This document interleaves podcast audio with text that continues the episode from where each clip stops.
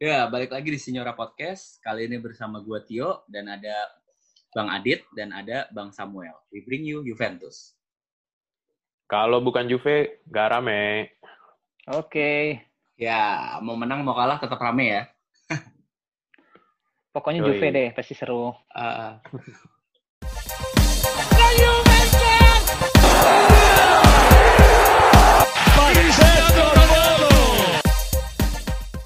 Oke, kita mulai bahas ini aja kali ya, mulai dari pertandingan kemarin tuh lawan Barcelona. Gimana, Dit? Ya gitu deh. Lah gitu. Sampai males ya Eh, rasanya ngebahas itu ya. Iya, heeh. maksudnya ketika lo kalah tapi mainnya bener, malah lebih lebih exciting gitu untuk dibahas. Hmm. Hmm. Masalahnya menurut gua kemarin mainnya emang jelek banget sih. Barca tuh juga nggak spesial juga gitu. Mainnya juga biasa aja. Toh sampai sampai menit 90 mereka cuman Unggul unggul satu. 1-0. Mm. Itu juga golnya eh, tembakannya Dembele kan deflect kan sebetulnya. Gitu. Cuman ya memang Barca nggak spesial, ya Juve-nya yang jelek banget gitu ya. Iya. Mungkin kalau Barcelonanya Barcelona yang biasanya kita udah habis kali ini. Betul, grafik Barcelona tuh juga lagi nggak bagus juga sebetulnya. Heeh. Gitu. Cuman yang gue sangka kita bisa minimal seri lah gitu. Hmm. Ternyata nggak ini, nggak oke. Ataupun Barusan kalau kalaupun kalah kalah ada perlawanan lah ya. Ini kemarin nol shoot on target yang dicatat. Betul, terlepas dari Terlepas dari memang offside. ada Ah, tiga offside-nya Morata gitu ya. Tapi Ya, memang target gitu. tuh, aduh gimana ya? Ya disappointing banget sih. Iya. Bang Sam gimana Bang Sam? Iya, sama seperti Adit, kita kan sempat tuh ngobrol di grup ya, Mm-mm. eh, prediksi tuh gimana pertemuannya. Saya sih sama Adit sama ya, bakal imbang tuh. Kita prediksi bakal imbang. Terus beberapa jam waktu line up sudah keluar, lihat eh, Barca bahkan menurunkan line up yang nggak nggak terlalu seperti biasanya. Saya Hmm. malah pikir ini bisa menang dengan line up Barca yang seperti itu. Ya, tapi waktu main hancur banget ya. Hmm, Eh, hmm. sepertinya mereka terlalu menaruh pusat permainan itu di Dybala. Hmm. Sementara yang lain kayak agak terpinggirkan. Dan Pirlo sendiri akhirnya ngakui juga bahwa strategi dia adalah menjadikan Dybala itu sebagai pusat permainan. Yang mana kita tahu Dybala itu baru aja bermain full setelah 91 hari dia absen. Dan dalam kondisi nggak fit sebenarnya.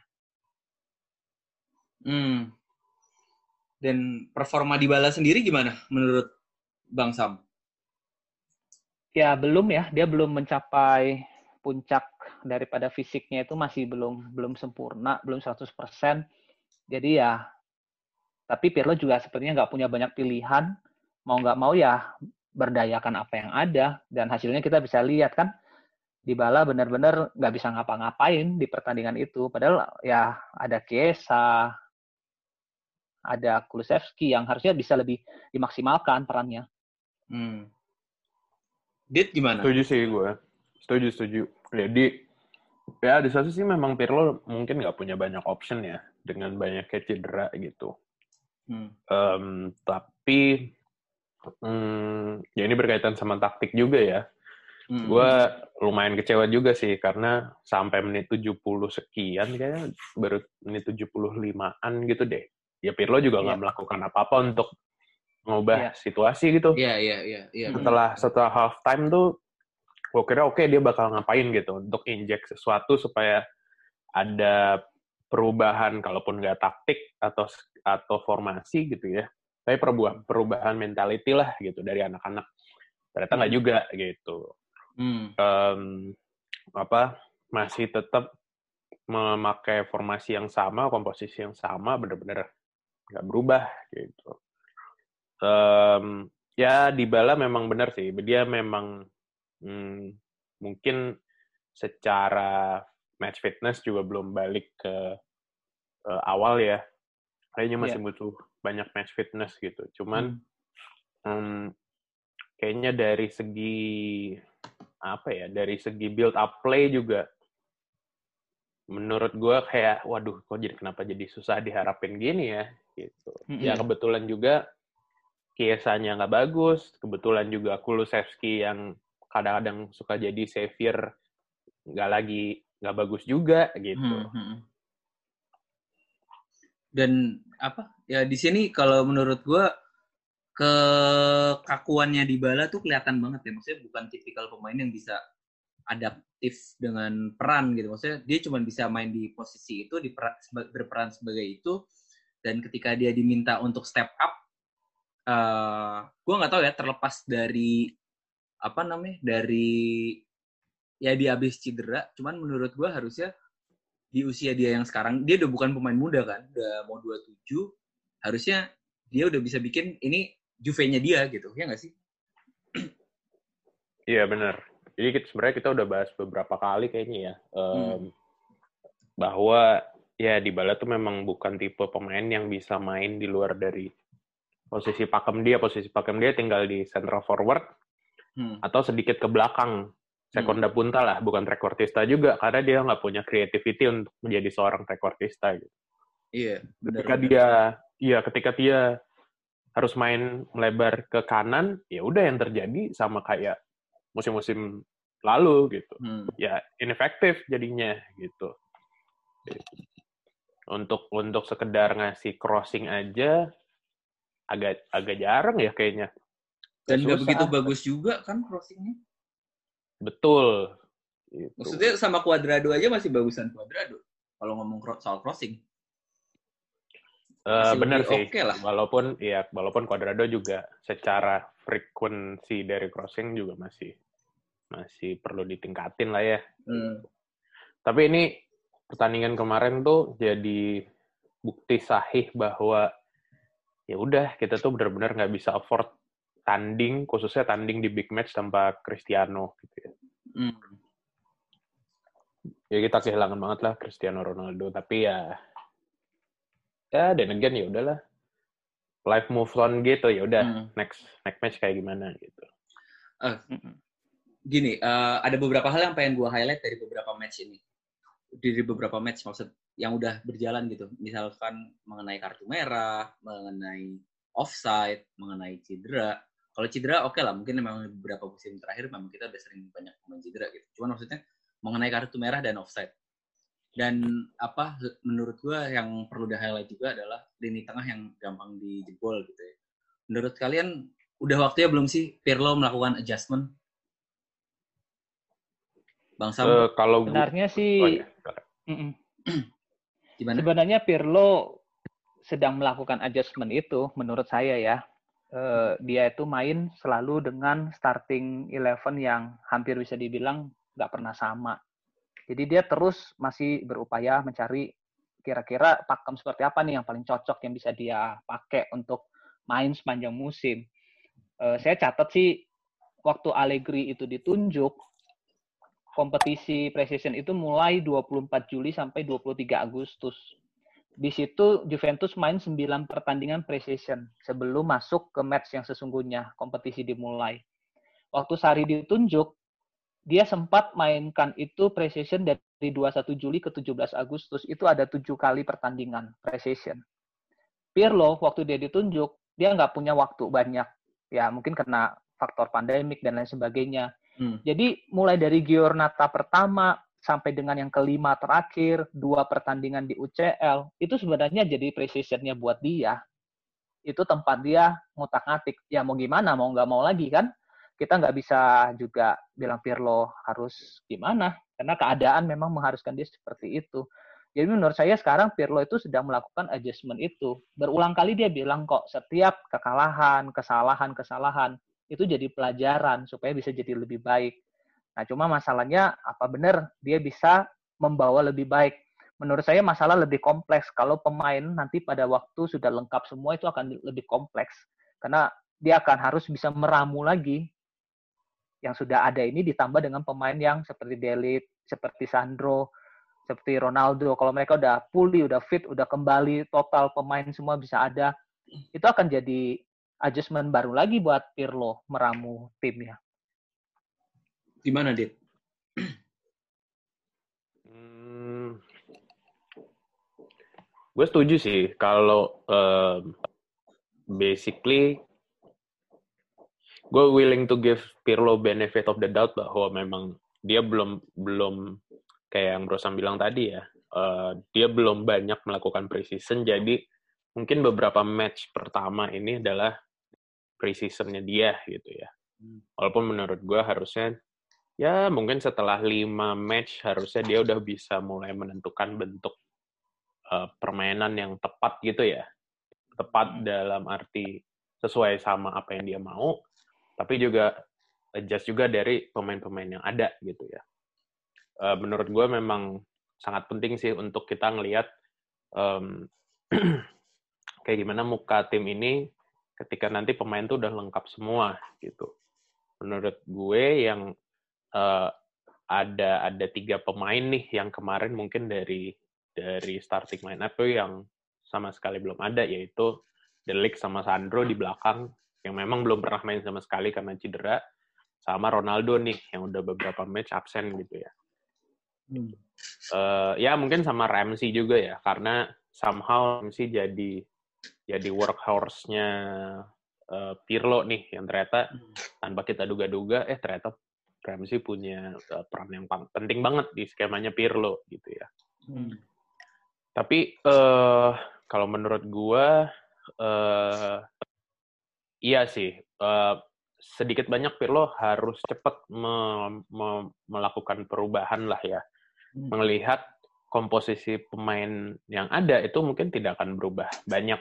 Meaning yang akan dalam waktu dekat masuk lagi ke squad itu kan cuma Ronaldo doang ya. Hmm. Yang mana Ronaldo udah pernah dimainin gitu ya. Jadi tanpa yeah. Delik, tanpa Sandro, ya more or less squad ini udah udah hampir uh, komplit lah ya gitu. Gue ngelihatnya memang uh, eh, gue sih willing to give Pirlo benefit of the doubt, tapi dia juga nggak bisa terlalu lama juga gitu. Otherwise ya balik lagi ya fans juga pasti sebagian fans pasti akan menagih nih mana nih uh, apa namanya uh, Pirlo football yang dipertontonkan di Giornata pertama lawan Sampdoria itu kan itu kan gue ngerasa itu peak Pirlo football gitu. Tapi sejak itu kayak kok everything malah going downhill gitu ya, pelan-pelan gitu ya, walaupun nggak ambles banget gitu. Jadi um, ya itu balik lagi kita uh, kita dibuat terkesima di pertandingan pertama, tapi pelan-pelan uh, mungkin ada beberapa fans yang merasa kok uh, apa namanya mungkin Pirlo tidak se-adaptable itu gitu ya. Yeah, Jadi yeah. kayaknya menurut gue uh, selain dia perlu menemukan skema dan formasi dan komposisi pemain yang tepat, dia juga harus mulai belajar juga untuk adaptable gitu ya.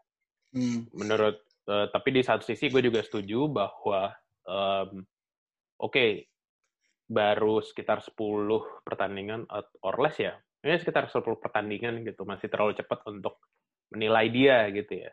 Hmm. Tapi let's say 10 atau 15 pertandingan lagi dia harus ngasih either result atau uh, apa ya? Uh, playing style atau skema yang yeah. enak buat ditonton karena itu hmm. yang quote unquote nih dijanjikan sama manajemen dijanjikan sebenarnya Pirlo tidak pernah berjanji sih cuman kayaknya kan penunjukan Pirlo adalah uh, ditujukan untuk kita pengen lihat football yang beda nih gitu. Hmm. Football yang menurut gue tadinya Sarli didatengin untuk mempertontonkan seksi football tapi ya tidak berhasil gitu ya. Hmm. Harusnya Pirlo ini didatengin bukan buat revolusi tapi buat transisi untuk menuju kalaupun bukan seksi football tapi football yang lebih atraktif lah gitu. Football hmm. yang lebih attacking gitu.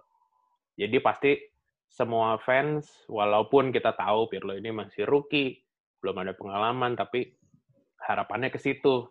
Karena hmm. udah diperlihatkan nih di first match-nya dia lawan Sampdoria itu. gitu. Iya, dan kita sebenarnya paling iya kan? ya, paling nggak kita nunggu sampai Juve balik lagi ke match pertama lawan Sampdoria itu deh gitu. Kita pengen yeah. balik ke situ dulu. Nah, habis itu harapannya sih lebih meningkat lagi ya, lebih bagus, lebih ah. konsisten uh. gitu ya. Plus lawan tim-tim gede gitu. Cuman dalam dalam waktu dekat itu dulu deh yang dicapai kalau menurut gue. Setuju, setuju, setuju. Karena menurut gue adalah uh, sekarang ini uh, Pirlo ini kan dari awal dia selalu pakai 3421 kan, hampir selalu lah ya. Cuman ketika maksud gue ketika kayak sekarang nih pemain-pemainnya belum ada dan dia terpaksa mas Kai Winger sebagai wingback uh, ya menurut gue dan tengahnya jadi gampang dijebol gitu. Nggak ada salah nggak ada salahnya buat apa ya satu gelandang yang tiga empat dua satu gitu attacking midfielder agak mundurin ke tengah ya enggak sih paling nggak sampai pemain-pemainnya lengkap sampai Sandro balik sampai Delik balik sampai iya. Ronaldo yeah. fit gitu kan benar-benar jadi uh, khususnya di tengah ya dia masih nyari komposisi yang paling pas untuk nurunin dua atau tiga pemain tengah gitu ya hmm. jadi ini yang masih dicoba-coba terus nih gitu kayak kemarin turun dengan Bentancur sama Rabio gitu sebelumnya ada Arthur hmm uh, McKennie juga kemarin sama Arthur baru turun di apa namanya jadi jadi pemain pengganti gitu ya. Hmm. Ini lumayan vital juga sih untuk skemanya Pirlo siapa pemain tengahnya gitu. Hmm. Apalagi kemarin mungkin mungkin ya Ramsey nggak fit makanya dia nggak turun sama sekali gitu kan. Uh, jadi uh, ini harus di di maksimalin sih sama Pirlo Yeah. Nah, untungnya besok kita akan melawan Spezia nih ya, yang hmm. ya udah lama nggak di Serie A gitu ya. Belum pernah malah baru sekali. Belum pernah ya, baru pertama pertama season pertama ya. ya. Pertama kali kalau nggak salah, ya kalau nggak salah Brosam kemarin juga sempat ngomong bahwa ketemu terakhir tuh di Serie B waktu itu kan. Iya di Serie B, betul. Gitu. Ya harusnya jadi jadi apa ya platform yang tepat lah untuk Pirlo tuh um, menyesuaikan atau mencari komposisi yang pas lah. Ya, ya harusnya menurut menurut gue dengan dengan apa namanya dengan yang apa dengan kayak sekarang nih ya mungkin uh, eh, gue sih pengen lihat ya setelah dua gelandang tengah dan skema yang dia jalanin selama ini ternyata nggak berhasil berhasil amat mainnya juga kurang bagus gua rasa mungkin harusnya ya either dia beneran pakai pemain yang biasa di sayap kayak di wingback kayak Frabota atau ya kalau mau tetap pakai winger tarik satu gelandang. Iya gak sih? Kayak udah waktunya dia udah, oh ini gue udah harus kayak gini nih kalau space-nya. Hmm. Ya Pirlo terus sih pastinya uh, dia lakukan adjustment itu pasti. Kita sih sebenarnya beruntung ya uh, jadwal di Serie A, jadwal di Champions League juga membantu lah sedikit membantu menurut saya untuk Pirlo itu masih bisa adjustment, melakukan eksperimen. Khususnya di Serie A banyak lawan-lawan yang seharusnya di atas kertas itu bukan lawan yang berat. Tapi hmm. ya ternyata di lapangannya lawan Crotone aja kemarin harusnya prediksi kita kan menangnya mudah lah. Ini Crotone sama Spezia aja performanya musim ini masih mendingan Spezia. Mereka udah menang. Ya. Crotone satu-satunya poin dapat dari Juventus loh. Mm -hmm. Satu-satunya poin yang kemarin dia bisa nahan imbang, dia bisa nahan imbang Fiorentina, dia nahan imbang juga Parma dan barusan menang di Coppa Italia. Ya memang lini belakangnya cukup ini ya, banyak kebobolan ya kalau Spezia itu. Hmm harusnya ini bisa dimanfaatkan jadi momentum buat Juve sih. Paling nggak untuk memperbaiki mental dulu. Paling nggak mereka bisa menang ya meyakinkan lah. Tapi ya sekali lagi kita kan main away ya. Besok ah. itu kita main away. Dan Juve nggak pernah menang di enam away terakhir loh. Gagal tapi, di enam away terakhir. Iya sih. Ini ini uh, cuman gini kayaknya sekarang uh, apa kalau kita ngarepin performa kayak pas lawan Sampdoria tuh terlalu muluk nggak sih? Minimal stabil aja dulu. Maksudnya uh, balik lagi, uh, gue pengennya tuh nggak harus langsung menang, tapi ada progres gitu. Karena kalau dari yang berapa match ini gue lihat, ya ya progres ada, cuman gaya mainnya tuh terlalu kaku banget gitu loh. Iya nggak sih? Ya, gue ngerasa tanpa pemain yang tepat, skema Pirlo nggak akan berhasil. gitu. Itu yang Ya, kelihatan di match.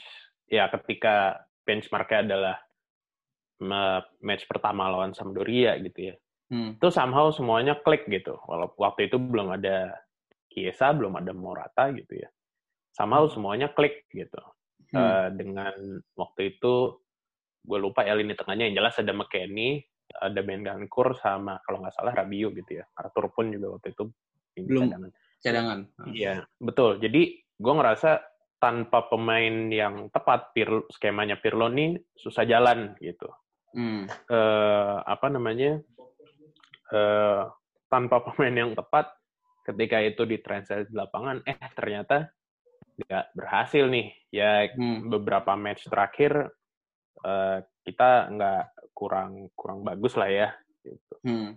Em, cuma ya gitu sih kalau kalau gue ngerasanya em, masih ya masih masih terlalu dini juga untuk ngelihat eh, apa namanya em, tolak ukurnya tuh harus kayak gimana gitu. Cuman ya nggak bisa terlalu lama juga sih gitu.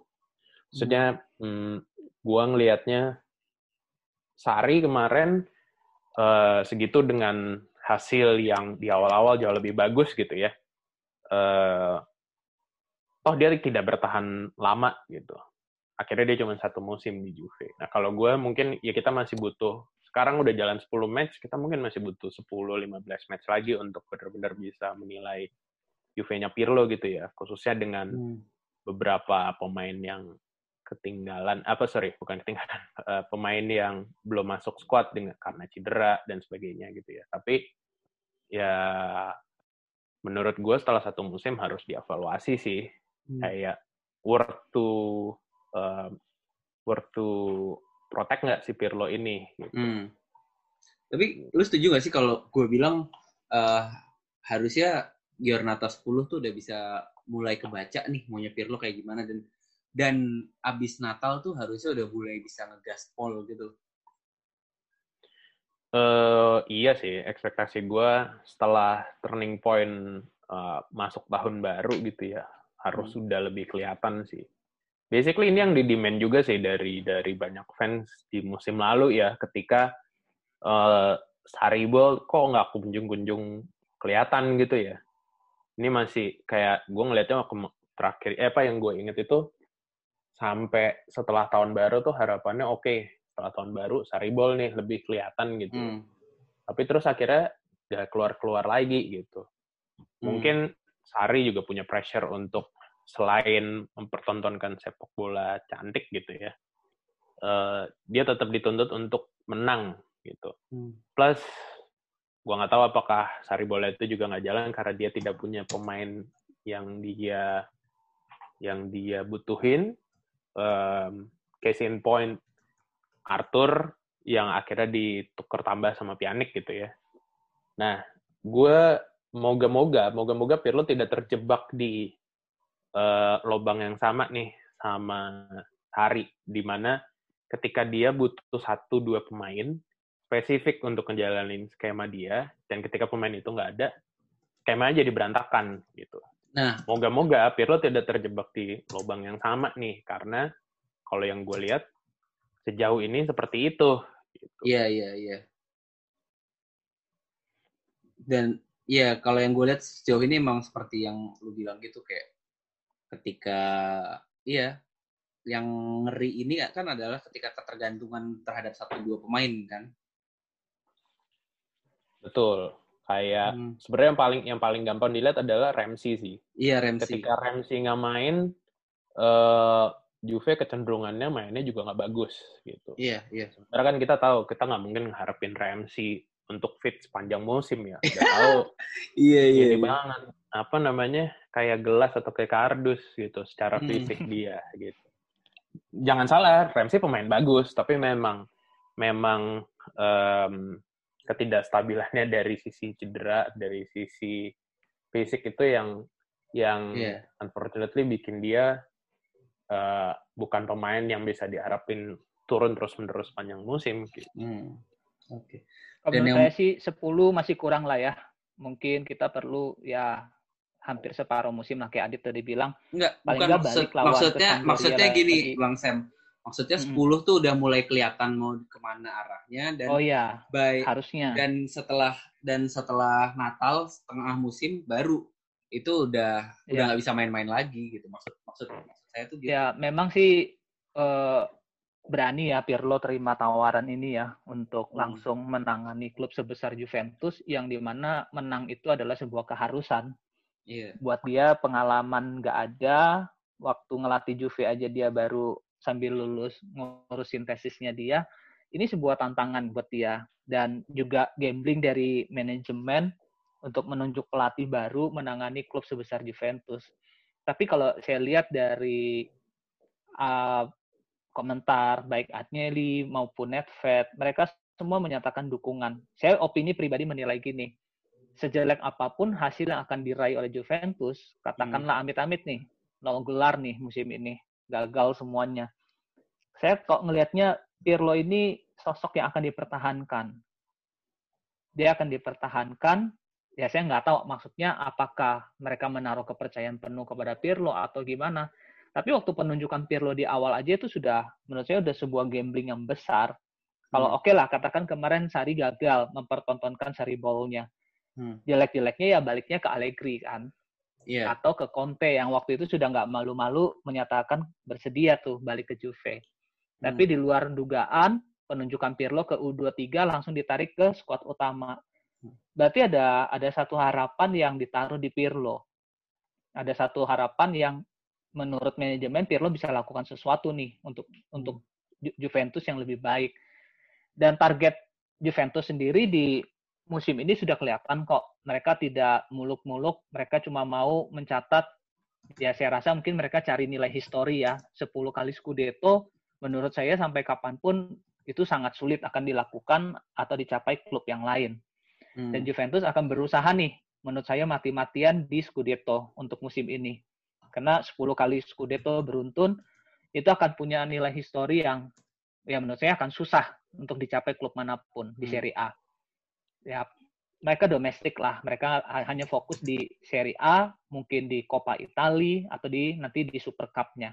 Tapi kalau untuk champion, saya rasa Anelli sendiri sudah bilang waktu di rapat pemegang saham, dia udah bilang untuk champion mereka hanya berusaha semaksimal mungkin sejauh mana mereka bisa melangkah, mereka akan berusaha sejauh mungkin, sebaik mungkin. Jadi Pirlo ini dapat kepercayaan penuh, support penuh dari manajemen. Yang menariknya saya nggak tahu kalau dia jelek terus-terusan jelek, katakanlah bahkan sampai nol gelar, apakah dia dipertahankan atau akan digantikan dengan yang lain? Tapi kalau menurut opini saya, sepertinya dia akan dapat kesempatan lagi sih. Hmm. Oke, em, menarik adalah eh, ketika misalkan worst case Juve nggak dapat apa-apa musim ini, em, kan musim depan itu ada Pep Guardiola yang yang kontraknya kemungkinan habis sama City dan kemungkinan dia juga nggak perpanjang. Ditambah lagi ada sosok-sosok yang lagi nganggur kan kayak seperti contohnya Pochettino gitu. Mungkin nggak sih kalau misalnya nggak dapat gelar apa-apa, si Pirlo ini nggak dipecat, tapi didemot buat jadi asistennya pelatih top yang akan datang. Gimana menurut Adit? Eh gua agak agak ini ya, agak sebenarnya itu masih jauh banget dan gua mm, nggak mau terlalu spekulatif lah ya.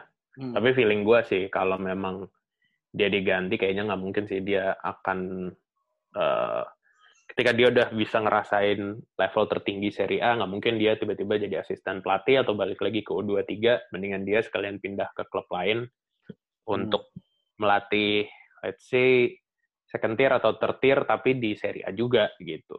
Hmm. Karena Inzaghi lah ya. ya semacam Inzaghi lah gitu. Dia Hmm. dia dia langsung megang Milan, kemudian gagal kan, dipecat terus udah gitu eh, dia megang beberapa klub lain, akhirnya dia bisa sekarang udah bisa berhasil bawa Benevento promosi gitu kan. Hmm. Gitu. Um, gue sih ngerasanya eh apa ya? Mungkin perspektif gue agak beda nih sama Bro Hmm. Sam gitu ya. Gue ngerasanya memang penunjukan Pirlo tuh sebetulnya memang bukan sesuatu yang by design gitu ya. Tapi memang ya. ya udah eh, ditunjuk aja lah Pirlo gitu setuju, dengan gue setuju. Gua dengan sama. dengan semua segala situasi dia di mana dia masih sangat hijau gitu ya. Hmm. Eh, tapi dia punya mimpi untuk eh, my brand of football yang seperti ini gitu ya. Ya, Hmm. Menurut gua sih Pirlo tuh ditunjuk hanya untuk transisi doang gitu. Plus Setuju. gambling. Hmm. Em, apa ya? Gua ngerasanya memang eh ini jadi jadi jadi cuman sekedar apa ya? eh, tambalan doang lah gitu. Hmm, hmm. Karena waktu itu em, waktunya juga cukup pendek untuk nyari pelatih baru gitu ya. Gue nggak tahu apakah mereka, maksudnya manajemen merasa eh, daripada terlalu berlama-lama courting eh, apa namanya rayu-rayu pelatih baru waktu itu misalnya ada Pochettino, ada siapa ada siapa gitu ya. Kayaknya udahlah ditunjuk aja Pirlo gitu. Em, gue sih waktu itu gue jujur merasa duh Pirlo gitu. Terus ya udah segitu doang nih ambisi manajemen kita segitu doang nih Hmm. ambisinya Iya, Paratici iya. sama Agnelli gitu ya. Tapi ya ya udahlah mau diapain lagi udah toh udah kejadian juga gitu. Hmm. Nah mungkin perspektif yang berbeda dari dari Bro Sam adalah kalau gue merasa kayaknya apa pun hasilnya nanti, eh sorry kecuali sorry bukan gitu ya, So, eh, kecuali dia tiba-tiba mendapat eh, apa prestasi yang luar biasa gitu ya, luar biasa meaning ya udah deh kita nggak usah muluk-muluk Champions League, bisa double aja misalnya Serie A sama ini. Eh, Minimal seri A lah. Iya, feeling gua eh, akan bergantung juga sama gaya permainannya gitu nanti. Hmm, Apakah juara Serie A itu bisa dicapai dengan his brand of football yang dijanjiin atau ya memang sekedarnya kayak Sari gitu ya. iya. Hmm. Oke lo juara gitu, tapi mana Sari Sari ball lo tuh nggak keluar gitu. Iya, iya, Yang iya. bikin benar-benar. Fans juga frustasi gitu. Eh, nanti akan bergantung pada itu juga sih. Hmm, Kalau iya. gue sih lebih pragmatis gitu ya. hmm. Eh, ketika manajemen sama fans bisa tidak sabar terhadap Sari, harusnya manajemen juga eh, apa namanya perlu reconsider juga ketika nanti misalnya Pirlo ya hasilnya juga tidak spesial, football yang ditonton dipertontonkan juga tidak spesial gitu ya Hmm. dan gua seba kalau misalnya sebagian fans juga demand lebih dari Pirlo, demand lebih dari Juve, demand lebih Hmm. dari manajemen, ya wajar juga gitu. Itu yang Iya. terjadi musim lalu dan mungkin juga atau bisa aja terjadi musim ini gitu, atau misalnya di akhir musim gitu sih.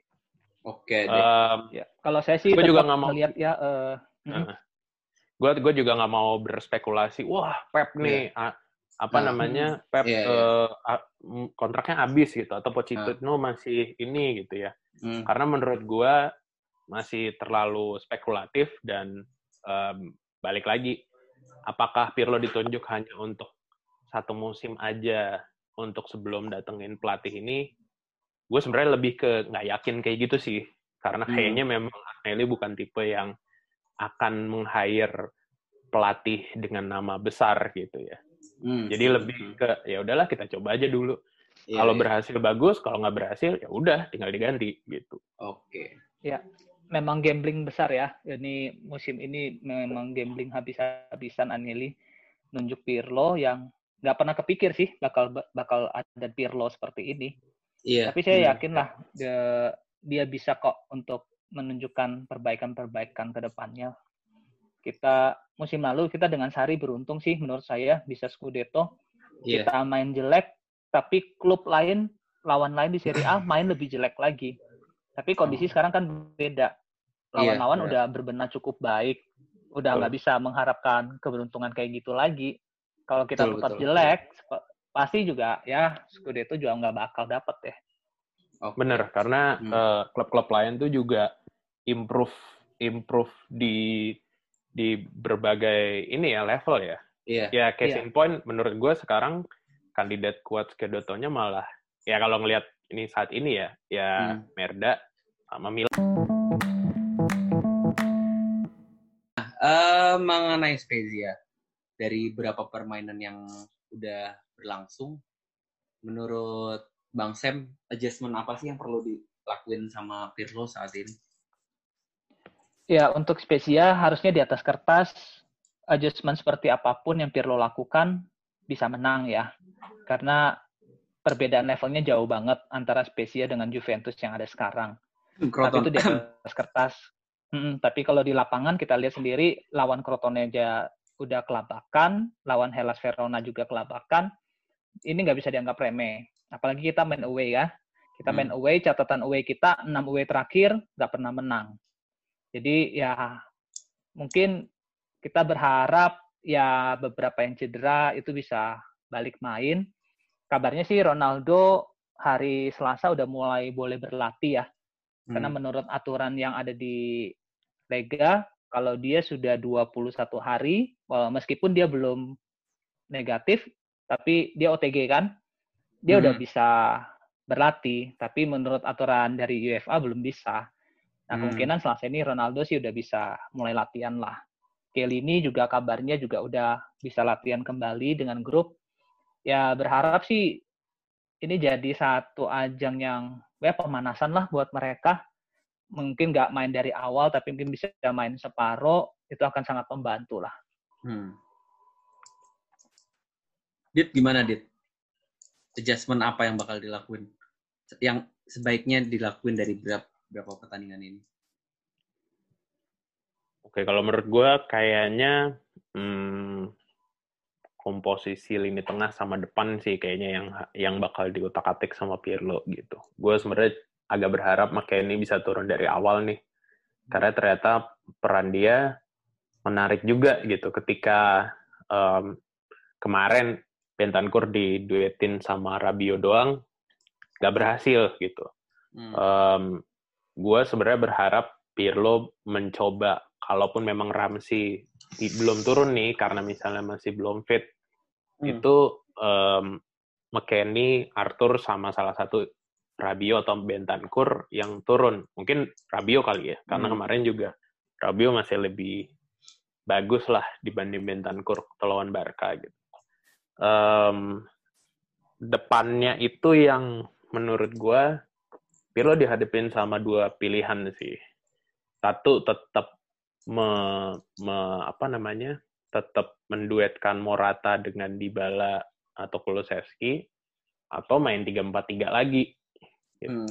Eh, depannya kayaknya Morata sih yang sekarang dengan absennya Ronaldo ya Morata jadi tidak tergantikan gitu ya. Iya Dan setuju. dia ya dia mencetak banyak gol walaupun setengahnya dianulir.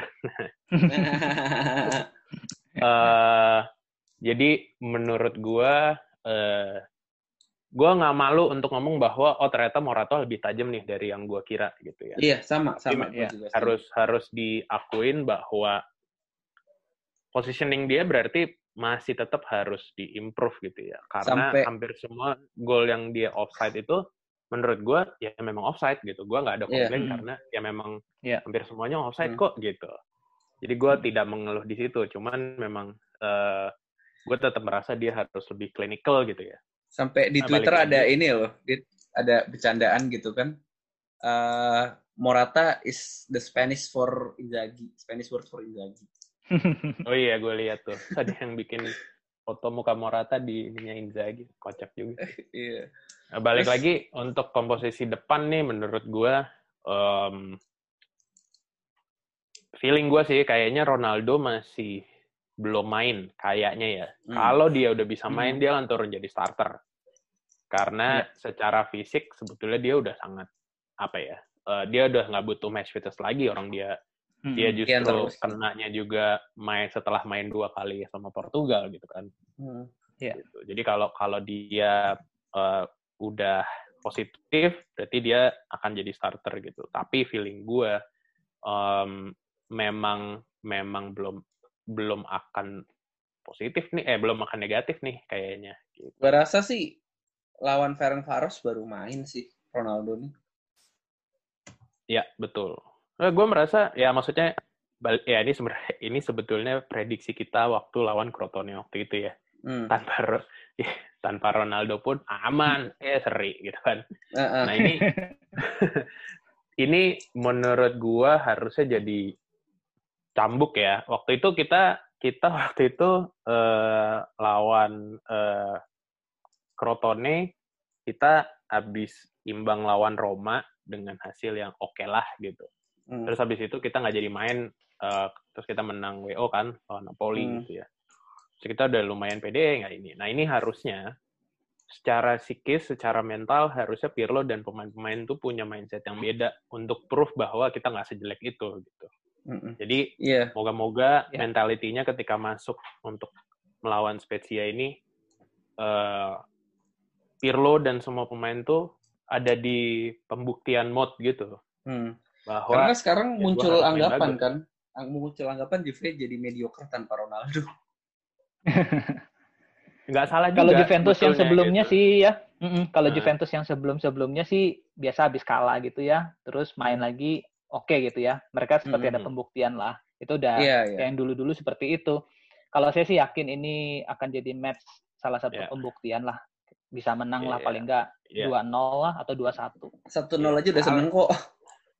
Aduh, patetik banget gak sih? Iya, Dan Spezia itu kebobolan lumayan banyak sih. Sedikitnya dua gol di tiga laga terakhir. Mereka selalu kebobolan dua gol, dua gol.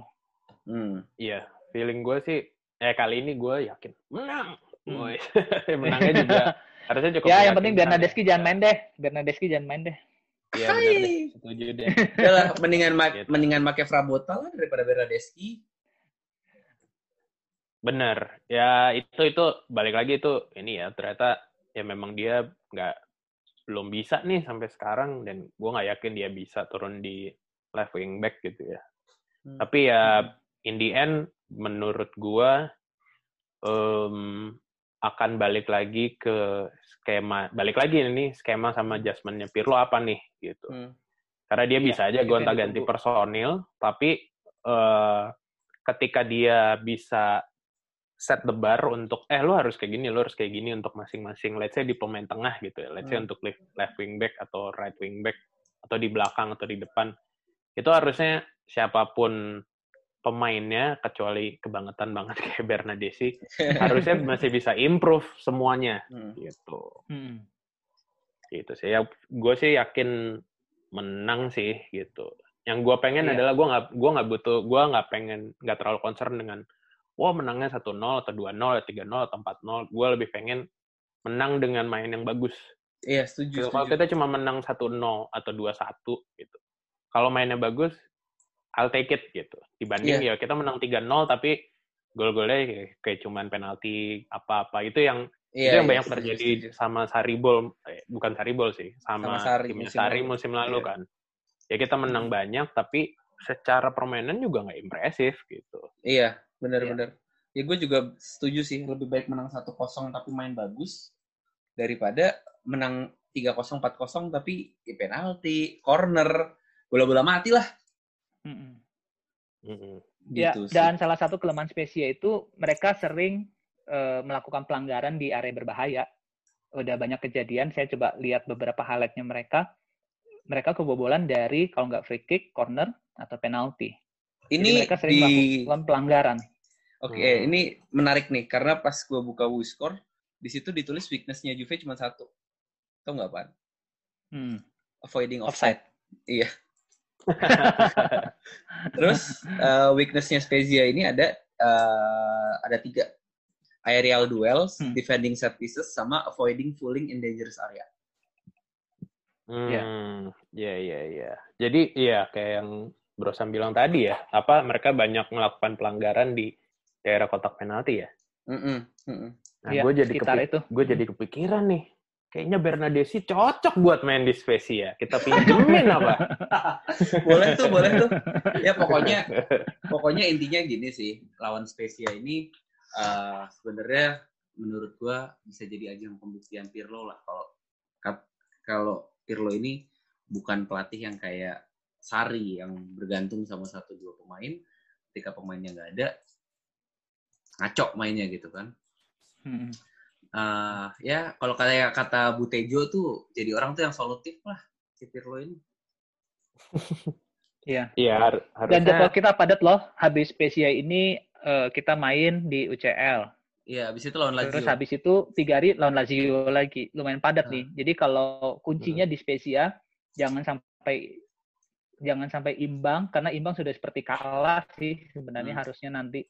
Iya, kalau begitu imbang mental pasti bakal down dan lawan yang dihadapi makin nggak mudah sih. Iya, habis Iya, itu lawan Jadi- Lazio. hmm, habis itu international break. Mm-mm. Mm-mm, habis itu international break. Jadi jadi kayaknya tiga tiga match ke depan ini sangat penting nih eh, untuk untuk kita ngelihat eh, progressionnya lah ya gitu. Iya, Karena ini iya. oke Spezia tim papan bawah, habis itu kita ketemu Ferencvaros gitu ya. Walaupun Ferencvaros juga bukan tim jagoan juga, tapi ini match Champions League di mana lu cuma Iya. punya enam pertandingan nih untuk lolos apa enggak gitu. Iya, iya. Jadi kalaupun bukan kualitas tim, paling enggak uh, higher stakes gitu ya Iya. di Mm. Champions League night gitu. Habis itu baru kita lawan Lazio yang mana ya salah satu kandidat empat besar lah ya Iya. Sebelum kita masuk ke international break gitu. Jadi kayaknya tiga pertandingan ke depan nih. Jadi penting banget nih untuk nentuin pace kita setelah balik dari international break tuh kayak gimana Iya. gitu. Karena Karena nanti begitu kita balik itu kita juga padat lagi gitu. Iya, karena begitu kita masuk international break tapi dengan kondisi yang seri berkali-kali bahkan amit-amit sampai kalah itu bisa-bisa ruang ganti berantakan. Tapi Ya, ketika benar. iya, nah makanya makanya apa eh, sebenarnya sih idealnya ya menurut gua lawan Spezia ya gua masih nggak apa-apa lah imbang terus lawan Ferencvaros menang tapi main jelek terus habis itu tiba-tiba main bagus banget lawan Lazio terus international break wah itu kelar international break bisa mantap banget tuh kalau kayak gitu mental meningkat banget cuman kan itu idealnya cuman kan kita nggak bisa milih-milih juga kan mau main bagus di mana ya ini di mana Mm-mm. Ya, kalau gua idealnya, kalau gua nih, kalau ngelihat dari tiga match ke depan, idealnya menang terus. Tapi Iya. menang terus, tapi in terms of progression dari gimana tim main itu peningkat gitu. Hmm. Jadi kayak menang, menang, menang, tapi eh, ada progressionnya lah. Kita ngelihat sampai pertandingan lawan Lazio nih, yang Hmm. oke lah, saya lumayan big match gitu ya di Serie A. dan itu away lagi bisa betul dan away lagi ini kan kayak more or less kayak pertandingan lawan Roma kan iya gitu nah itu gue pengen lihat ada progressionnya lah gitu tapi ekspektasi gue sih tetap eh menang terus gitu Hmm. Hmm.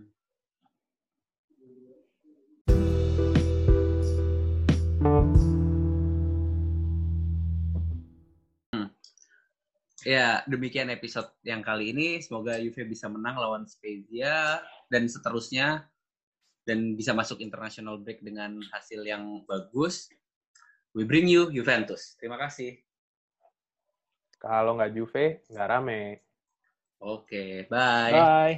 bye ciao ciao